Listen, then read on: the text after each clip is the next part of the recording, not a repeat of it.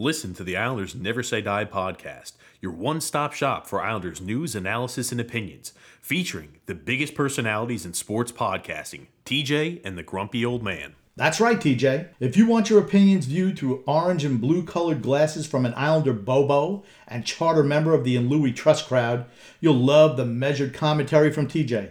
On the other hand, if you want the unvarnished truth of a hockey purist, a genius, a legend, and an all around great guy, the grumpy old man's insane ramblings will be just what you need to survive each and every week. An all around great guy.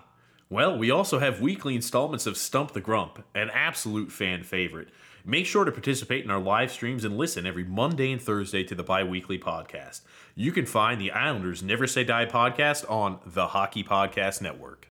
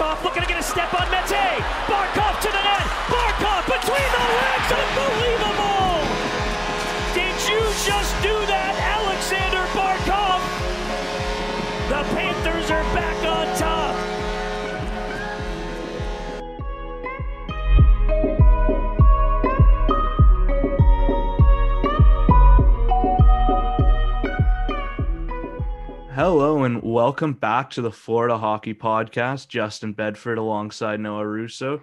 How you doing this week, Noah? I'm good. How are you?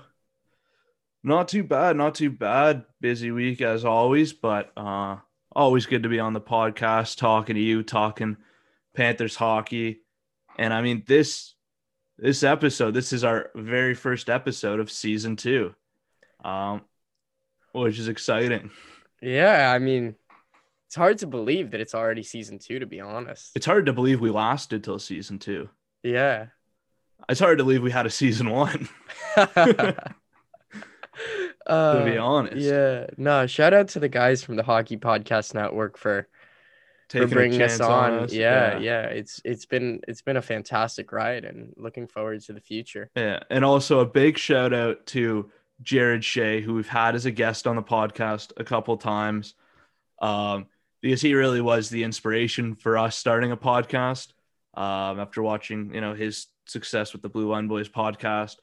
Um, so without him, there is no Florida hockey podcast. So big shout out to him uh, for really inspiring all this. And yeah, of course, to the guys at the network. I mean, it's just been a ton of fun uh, being able to do this every week. Yeah, it's uh it's it's been awesome. Thanks, Jared. This has been this has been truly awesome. It, it, it's a shame that our podcast lives on and his does not. That that's really what what kind of like I what what puts a little damper on the situation is the the blue line boys aren't anymore, but we shall prevail. Yeah, and I think going back to the beginning. So for for any of our listeners who don't know the story, um, basically the Blue Line Boys podcast, they had a podcast. We thought, hey, that's a great idea. Why don't we start our own podcast and make it better than theirs? Um, and so we did start the podcast, and it was quite terrible. Um, right out of the gate. I And think then I think that just has to do with our setup. Like I'm trying to I'm trying to remember. I think that was the second episode I came Yeah. on. You did the first episode solo. You fir- did it on your own, talking for like 45 minutes about hockey. yeah so yeah the first episode i was like super sleep deprived one night and i thought all right why not just do a podcast? And it was literally like 45 minutes of me just like talking into like my headphone uh, microphone and that was it. And then the second episode we recorded on my phone with you and with uh, john bird who we've had on a few times. Uh, and based off of those two episodes alone, the guys at the network said, "We love your podcast," which was, I don't, I honestly, I don't think know. they. I, I I honestly don't think they judged us based on the quality. I think they judged us based on the potential.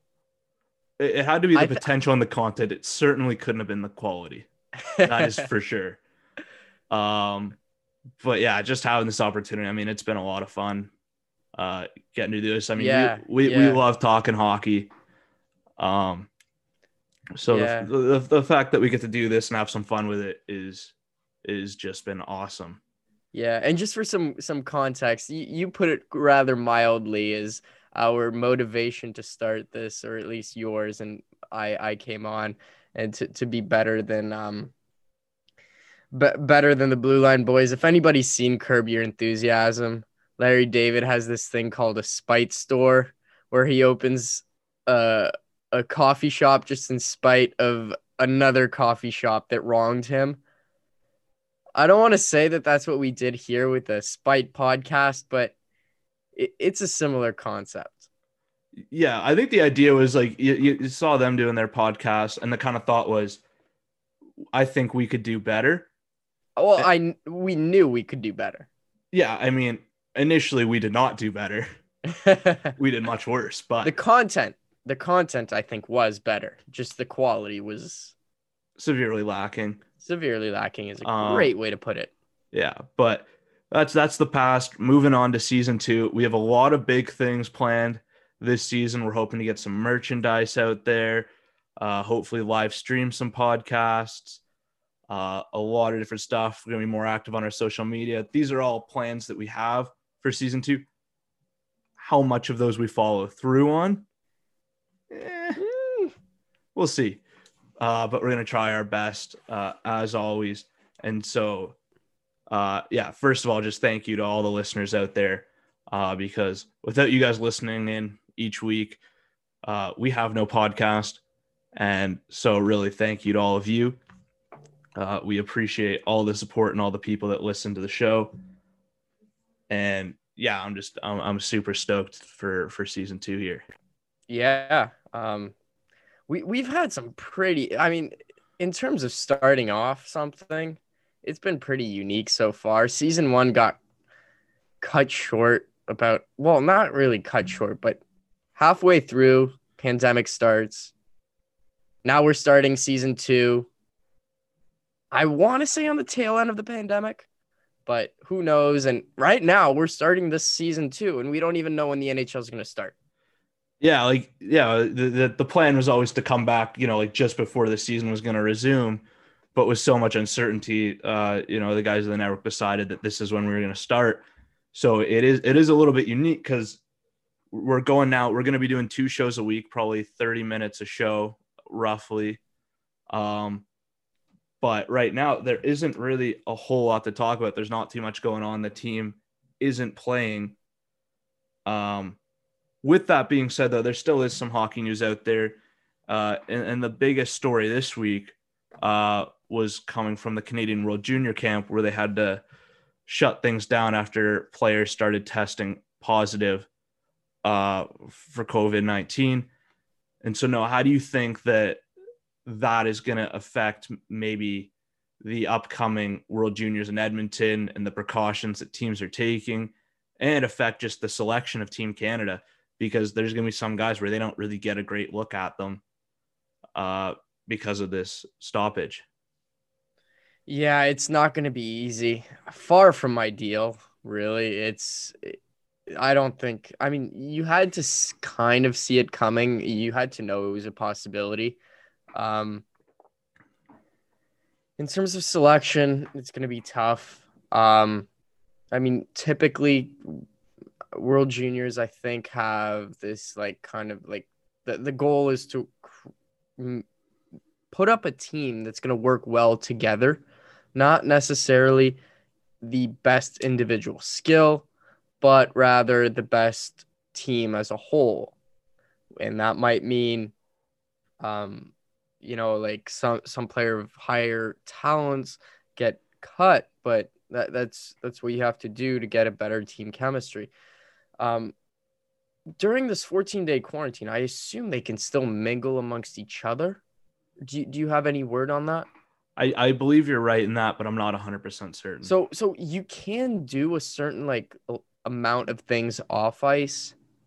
Like I assume they're all stay, staying at the same hotel at this but I guess like if, if you're doing everything off ice, like if they're still interacting, then why wouldn't you just have the on ice stuff? I don't know. Right. And yeah, to, to me the big impact is that with the World Juniors, and you look at the the kind of top teams in the tournament every year, Canada, Russia, USA, Finland, Sweden, right? And they're all very talented teams every year. And usually what puts a team over the top is what team can build chemistry and cohesion the quickest and really uh dominate the tournament. And so when you can't build that chemistry, because you have a lot of guys, you have guys from the OHL, WHL, you have guys that are playing uh, overseas, you have guys that are playing college hockey.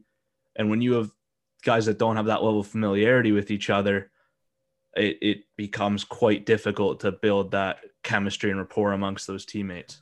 Yeah, and I mean this year they do have a, what I think is a solid coaching staff. I mean, headed by none other than Ottawa 67's head coach Andre Tourigny, and I think that is a huge part. Is not maybe not every World Junior team, but specifically Canada's World Junior teams. A good coach can make the a impressive difference during Yeah. the tournament. And I think with this coaching staff, there there's potential. And le- this is going to be really important to see how they come out of this 14 day quarantine. Yeah, and it and it's so important with with Canada obviously being the host and the pressure for Canada is always on to win gold, right? Anything less than gold is is pretty much a failure, right? But yeah, that's the expectation every year. Um, is for that that team to do. in, in uh, the meantime, I don't think USA's had their camp. I don't know when they plan to have their camp. Uh, yeah, I believe it's later because they still have all the college hockey stuff. yeah, going on. everyone's playing college hockey right now, so that's going to be interesting. You know, Canada gets this camp so much earlier than everyone else, um, and mostly due to the fact that CHL is not playing at the moment, other than the QMJHL, who's had some games. I mean, they started off the season in full swing, then Quebec got shut down. You know, it was only the Maritimes. Then they had a mini bubble uh, in Quebec City. Um, I don't know if you followed that at all. Uh, but so so they had that going. So they're the only ones that are really doing anything. Meanwhile, OHL, WHL are completely on standby. Um, I know they're doing the the Memorial Cup right now, the NHL 21 Memorial Cup. They they get a player from each team to participate, which I think is cool. It's not real hockey, but it's something. Um, but it, I think that had this had there not been a COVID 19 outbreak in the camp, you'd be looking at a Canadian team that has a significant advantage over everyone. Yeah. Does does the outbreak uh, and their inability to kind of control it does that cause any concern in you about the uh, viability of the upcoming tournament? 100%. I mean, even without an outbreak, I would still be worried, right? Because Yeah. you, you never know. It it takes one guy. Right? Yeah. It, it takes one person. So I'm I'm always worried. I was worried about the NHL bubble. But within that first week, when nobody comes back positive, then that's where you're you're kind of it mitigates the risk a little more. So I I will still have concerns up until that point of the bubble. Yeah, and I think the, the the big concern I have too is more just around the fact that unlike you know the the NHL bubble or the NBA bubble and stuff like that, you know, there's less money and less resources going into this, and just the fact that it's it's junior hockey, right? These are young players who have their entire careers ahead of them, uh, and they're you know they're not being paid, so it's a very different situation than those other bubbles where the the reward for these individuals is a lot lower and the risk is arguably higher. Exactly. So it creates a very unique situation. Um, and you definitely some concern uh, going in to the uh, going into the tournament. Uh, with that being said, like I, I hope nothing happens because I'm excited to watch Obviously, obviously. all these players. Excited to see uh, Spencer Knight back in the crease for Team USA. Um, and Anton Lundell, obviously for for Team Finland, a lot of eyes are going to be on him. So like like I love the World Juniors every year. It'd be a shame if you know there were issues, but definitely think that it's a very real possibility, and it'll be interesting to see how they handle it should anything come up. yeah, it's would not be ideal. That's that's the least we can say. Um, I I have no idea, but I am excited if everything goes smoothly because we get hockey on Christmas Day, right? which is always ideal. Always ideal. Yeah, I mean, yeah, it, it does. Yeah, the World Junior is just the best. It it really is. I mean, in terms of international hockey, I don't think it gets better than that. Well, yeah, I, I- I, li- I like it better. I mean, World Championships is virtually irrelevant just because it happens at the same time as the Stanley Cup. yeah, um, countries have tons of players missing. The World Cup of hockey just felt like a gimmick to me. I still really enjoyed it, It regardless was of the fun. game. It was fun. Like I the- really liked. I really liked watching Team North America. I thought that was really cool. Um, but there's just something about the World Juniors. Yeah, I think I think what it is for me about the World Juniors that it's like, hey, it's you know these young kids too, but because they're so young, the the pace of play is ridiculously high. They're just flying up and down the ice, and B, a lot of these guys aren't fully developed hockey players. So there's a lot of mistakes that go on, and it makes for just a very chaotic and exciting product. Yeah, Um, when really just all hell can break loose at any given time. so I, I love that about the tournament and I'm excited and looking forward to it. Um, especially because it's just been so long since we've had any, you know, yeah. live hockey. Obviously, there's college hockey and there's you know hockey overseas, but it's not the same as the NHL and watching our Panthers. So it'll be nice to watch uh, that tournament. I'm really looking forward to it. Um, so we're gonna move on here now to our second topic tonight. Um, but before we move on, uh, quick promo here uh, for one of the other podcasts on the Hockey Podcast Network, uh, which is one of the newer podcasts on the network, which is Life After Hockey, um, which I've I haven't listened to personally. I've heard very good things about it. It's uh, hosted by Brad Lieb, who is a former NHL player, where he shares stories, you know, about his life and about playing, um, and just a very interesting guy. So if uh, you're just a hockey fan in general, I think you know this is a great podcast. Definitely give it a listen, um, and enjoy because it's just going to be an exceptional podcast. I can't wait to see uh, that one take off because it's it's going to be special for sure. yeah, I think it's gonna be really cool. Um, It's all it, it's always fun yeah. when we get you know former NHL players on the network because it's easy to kind of talk about these things, but for the guys who have lived that you know life and that experience, like there's Yeah. nothing compares. there's only so much we can do. Um, they they definitely add just uh, just an, a layer of authenticity to a podcast, and Yeah, they just can't be replicated. exactly, exactly. Um, yeah, so if you're a hockey fan, definitely give uh, that podcast a listen. That is Life After Hockey with Bradley Lieb uh, on the Hockey Podcast Network. New episodes every week. Um, coming back now to our second topic of the night, Noah, which is the Florida Panthers off season. I posed this question to you before the podcast so we could debate. Uh, the question for this episode is what off-season move um, do you think will have the greatest impact for the Florida Panthers? So what move have they made do you think is going to be the most impactful for this team? Um, so so my question, uh, my question, my answer, kind of has to do with the move they made and a move they didn't make. All yeah, right. let- yeah, let's let's go. Yeah. So the question is best off-season move so uh, they go hand in hand, right? So, in my opinion, shipping out Mike Matheson to Pittsburgh is going to do wonders through the organization. I just think that there wasn't room for him on, him on the blue line. He's not good. I don't think he's good. So, bringing in Patrick Hornqvist in his place to play potentially top six minutes, worst case, third line I think that's going to have a huge impact. And especially when you consider the fact that they're not bringing back Mike Hoffman.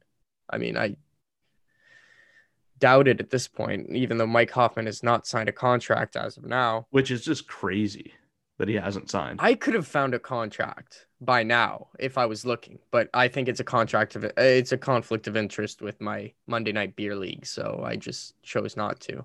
Yeah, I think yeah, it violates the CBA yeah, it's just not, it wouldn't be ethical or anything.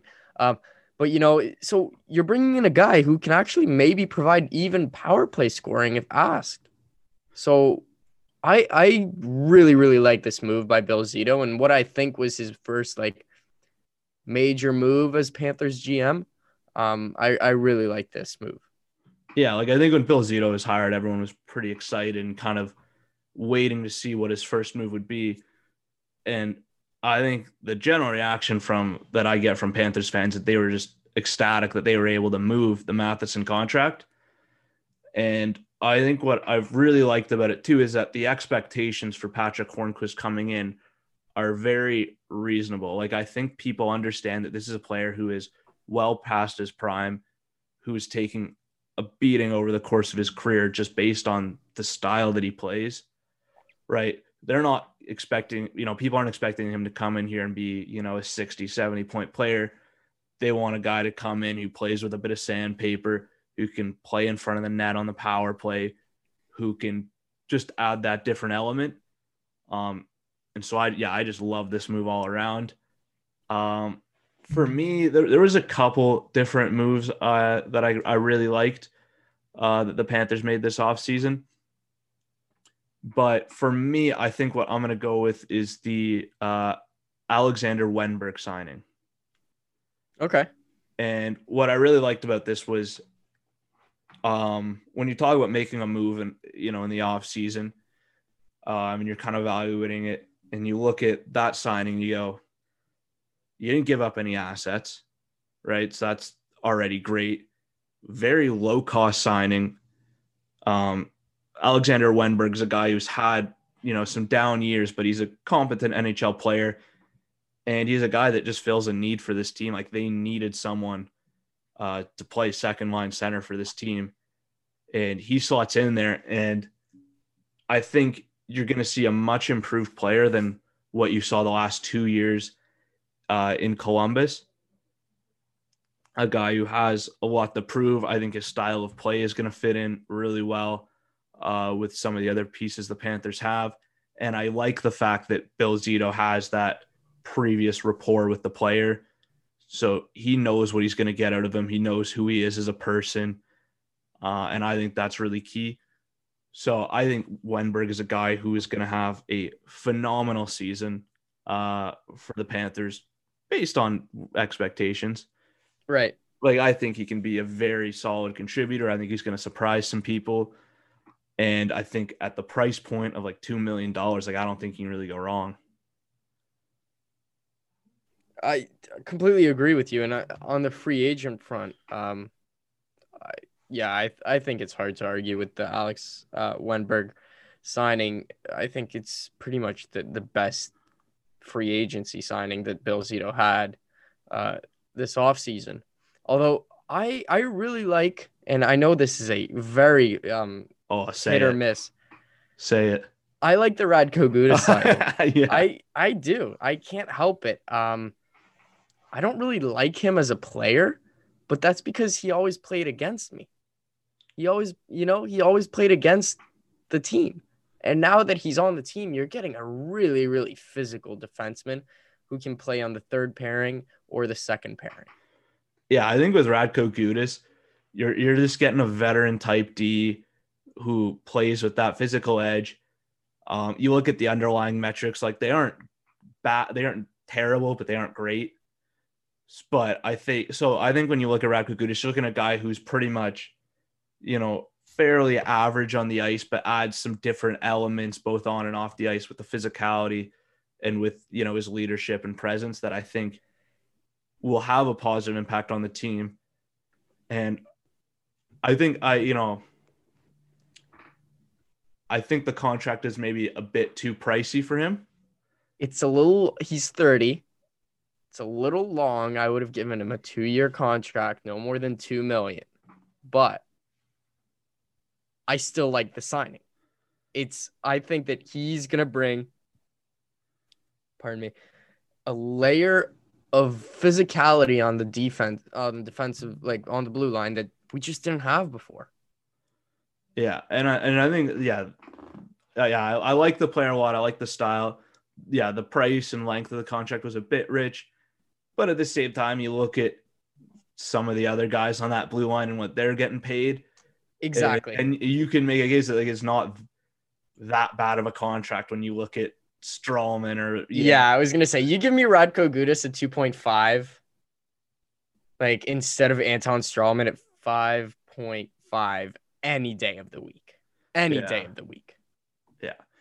The other move I was going to throw in contention there for best move of the Panthers off season would be, and it's not really a flashy move, but it's just the re-signing of Mackenzie Weegar Yeah, yeah. because Um, just getting that guy locked up. No, he's definitely going to be one of the better contracts, especially on the blue line. That's not hard to beat. No, Right. Fantastic signing on Bill Zito's part. yeah, just to get him under contract, like he's such an important player for this team. We've talked about him a lot on the podcast and what he brings, uh, and just how important he is for this franchise. Pairing up with with Aaron Ekblad and Right. You know, being that kind of steady presence on the back end. So I think that was huge for the team. Um, lastly, before we sign off here, Noah, what was your least favorite move of the Panthers offseason? Um, I wish he brought Mike Hoffman back. Uh, there's nothing I really dislike inherently that he did. Um, you know, and uh, we're talking about moves that we probably won't be able to judge for years to come. Like that, there's no way of evaluating that Toronto trade. Uh, li- literally just for picks. Um, I can't think of an- anything inherently terrible that Bill Zito's done that it jumps out to me as being bad. Uh, that's I not a huge fan of the Carter Verhaeghe signing, but that's Oh. pretty much it. I love Carter Verhaeghe. I exactly, and that part of it is I haven't gotten to see him play that much. Yeah, I, I, I actually I love what he brings, like just as that depth piece Yeah, and like the, the risk versus reward. Like I think that's awesome. Like him and Vinny Hinostroza, like You know, those those are my guys. Like I, so I like those moves. I agree in that. I think the the the moves I don't like are the moves he didn't make. In, exactly. Right. Like it, it would have been nice to to get back at least one of Hoffman or Dadonov. Um, I, I, I, that being said, I am okay with letting Dadonov walk. I think three years, five million would have been okay, but I'm if he could have gone Hoffman, that that would have made the Dadonov losing Dadonov just basically irrelevant. I think that Hoffman's the big one for me. see, I think I, I actually prefer Dadonov to Hoffman, but Hoffman hasn't signed, and if he signs for less than what Dadonov signed, then you know I might think differently. The the thing for me is that it just creates a roster construction where it just seems overly reliant on Tippett and Denisenko panning out and performing at a certain level that we cannot be certain that they're going to perform at. Mm-hmm. Like, yeah, I'd love it if Owen Tippett stepped in and was a 20 goal, 40 point player. That'd be excellent. I, I'm excited to see um Serron Noel. I I have a very very high hopes for him. I know he's probably not going to play this year, No. but big guy. Serron Serron Noel to me, like I don't know what his ceiling would be. I I, It's, I don't it's really hard to tell. He's had some.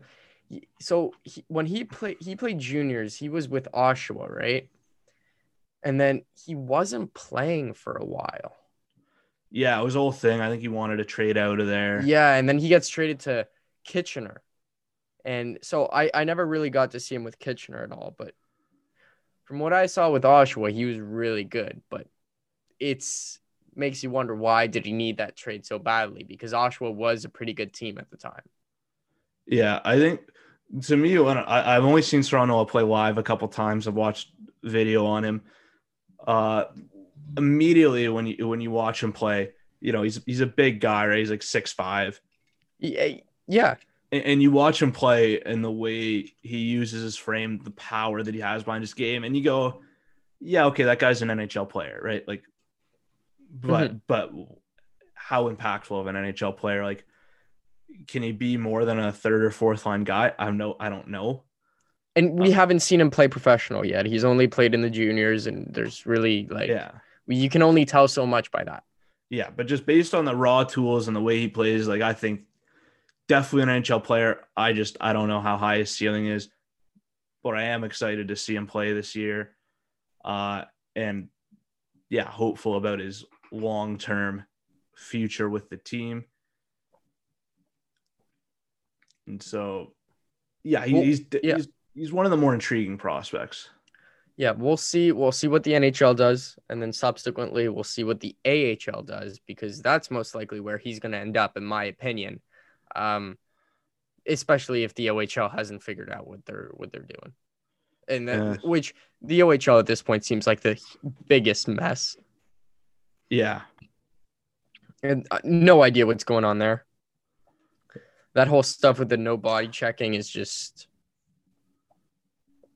It's it's really interesting to see what's gonna happen, but I don't have any like huge expectations that I I well I just don't think they're gonna have a season at this point unless there's a vaccine. Yeah, which you know everyone's just kind of waiting on, and yeah, a lot of stuff just unknown. Um, so yeah, whether Serron Noel well where he plays next year, we don't know what's gonna happen. He could be a Greenville Swamp Rabbit, our team in the ECHL, um, which would be sweet because He- that's yeah, he could be a Charlotte checker. Charlotte um, Checker. He could be yeah. a, a Panther. We don't know. We don't know.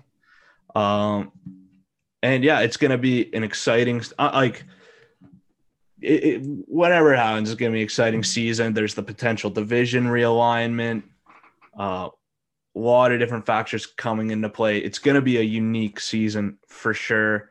Probably a shortened season, um, but definitely just just something to look forward to. And we'll kind of have to see how things play out. And when it does, we'll be right there, uh, covering it all Yes, sir. on, on the podcast as we do. Uh, and I guess that draws to a conclusion this episode of the podcast. Thank you to everyone tuning in. Uh, appreciate the support as always. Um, we'll be having some, uh, we'll hopefully have one or two poll questions out this week. Um, so keep an eye out for those whenever we get those up.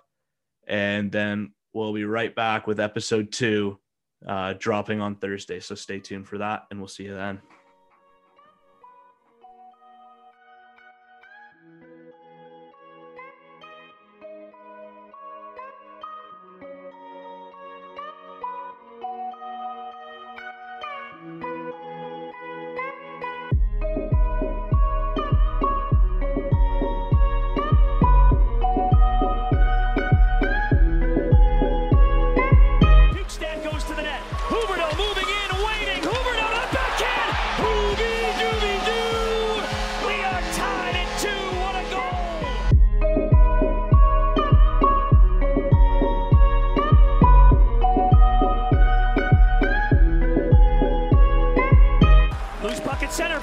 Looking to get a step on Mete. Barkov to the net. Barkov between the legs. Unbelievable.